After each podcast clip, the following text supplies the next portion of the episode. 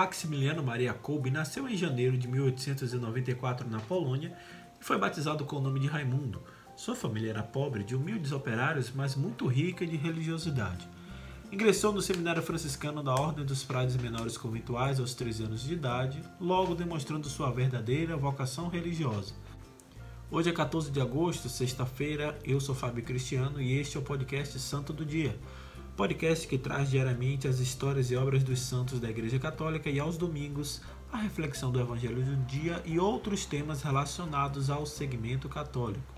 Disponível nos principais aplicativos de podcast, você pode assinar nesses tocadores e ouvir sempre que houver novos episódios.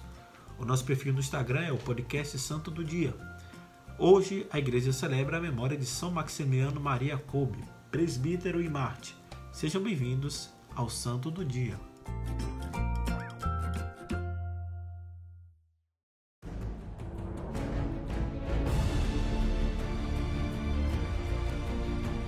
Maximiliano Kolbe nasceu em 7 de janeiro de 1894 na região polonesa controlada pela Rússia. Seu pai, Tecelão, e sua mãe Parteira eram cristãos fervorosos. No batismo escolheu para ele o nome de Raimundo. Frequentou a escola dos franciscanos em Leópolis em 1910 entrou para a Ordem dos Frades Menores Conventuais, onde recebeu o nome de Maximiliano, sendo enviado primeiro a Cracóvia e depois para Roma, onde permaneceu seis anos, estudando filosofia na Pontifícia Universidade Gregoriana e teologia no Colégio Seráfico. Em Roma, enquanto jogava bola em um campo aberto, Maximiliano começou a cuspir sangue. Era tuberculose, uma doença que o acompanhou pelo resto de sua vida. Com a autorização dos superiores, fundou a Milícia da Imaculada, uma associação religiosa cujo objetivo era a conversão de todos os homens por meio de Maria. Ao regressar a Cracóvia, na Polônia, não obstante tenha se formado com notas altas, não pôde lecionar ou pregar por causa do seu estado de saúde, pois não podia falar muito. Ainda com permissão dos superiores, dedicou-se à promoção da Milícia da Imaculada, contando com numerosas adesões entre professores e estudantes da universidade, profissionais e camponeses e até com religiosos de sua própria ordem.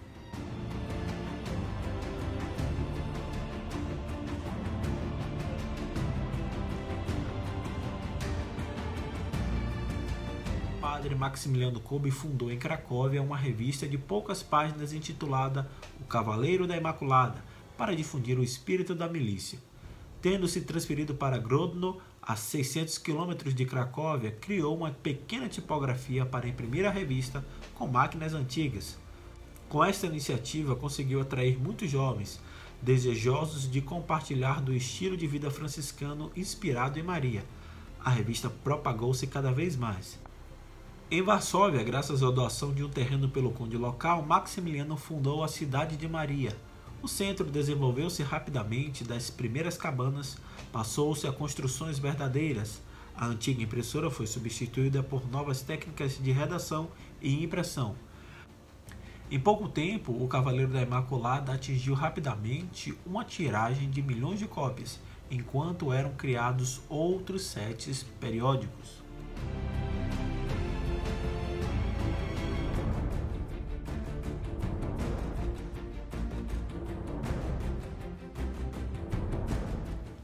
Com o ardente desejo de expandir seu movimento mariano para além das fronteiras da Polônia, Maximiliano Kolbe partiu para o Japão, onde fundou a cidade de Maria em Nagasaki.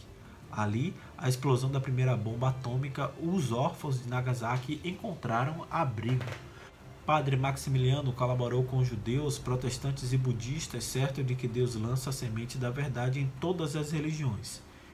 Enfim, abriu ainda uma casa em Ernakulam, no litoral oeste da Índia. Para se tratar da tuberculose, voltou para sua cidade de Maria, na Polônia.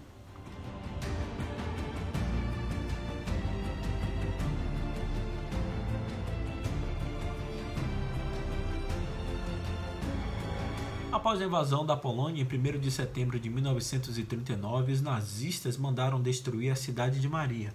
Os religiosos foram obrigados a deixar o centro. A eles, o padre Kolbe recomendou apenas uma coisa: não se esqueçam do amor.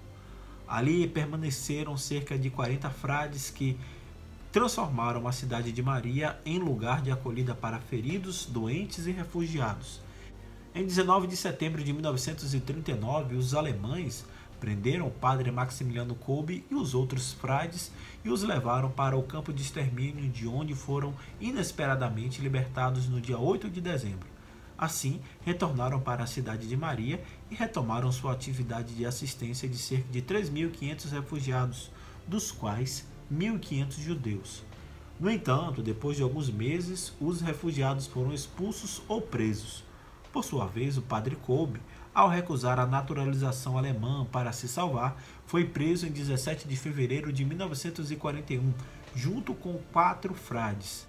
Ao ser maltratado pelos guardas da prisão, foi obrigado a usar um hábito civil porque o saio franciscano perturbava os nazistas. Em 28 de maio, Padre Kolbe foi deportado para o campo de extermínio de Auschwitz, com o número de 16.670, foi colocado junto com os judeus por ser sacerdote, onde foi obrigado a trabalhos forçados, como o transporte de cadáveres para os fornos crematórios.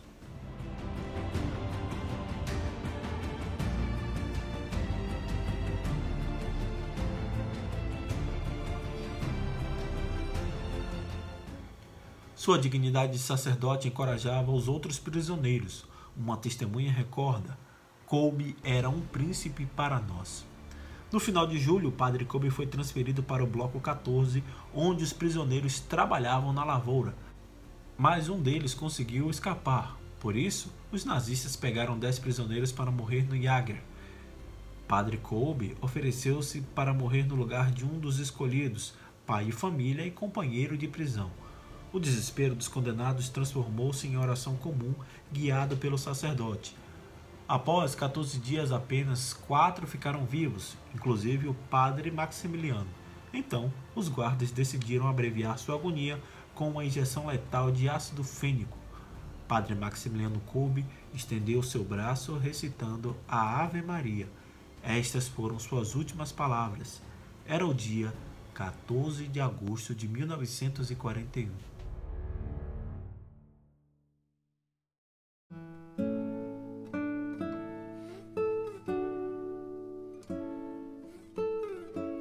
Padre Kolbe foi beatificado em 1971 e canonizado pelo Papa João Paulo II em 1982. O dia 14 de agosto foi incluído no calendário litúrgico da Igreja para celebrar São Maximiliano Maria Kolbe, a quem o Papa chamou de padroeiro do nosso difícil século XX. Na celebração de canonização estava presente o sobrevivente Francisco, dando testemunho do heroísmo daquele que se ofereceu para morrer no seu lugar. São Maximiliano Maria Kolbe, rogai por nós.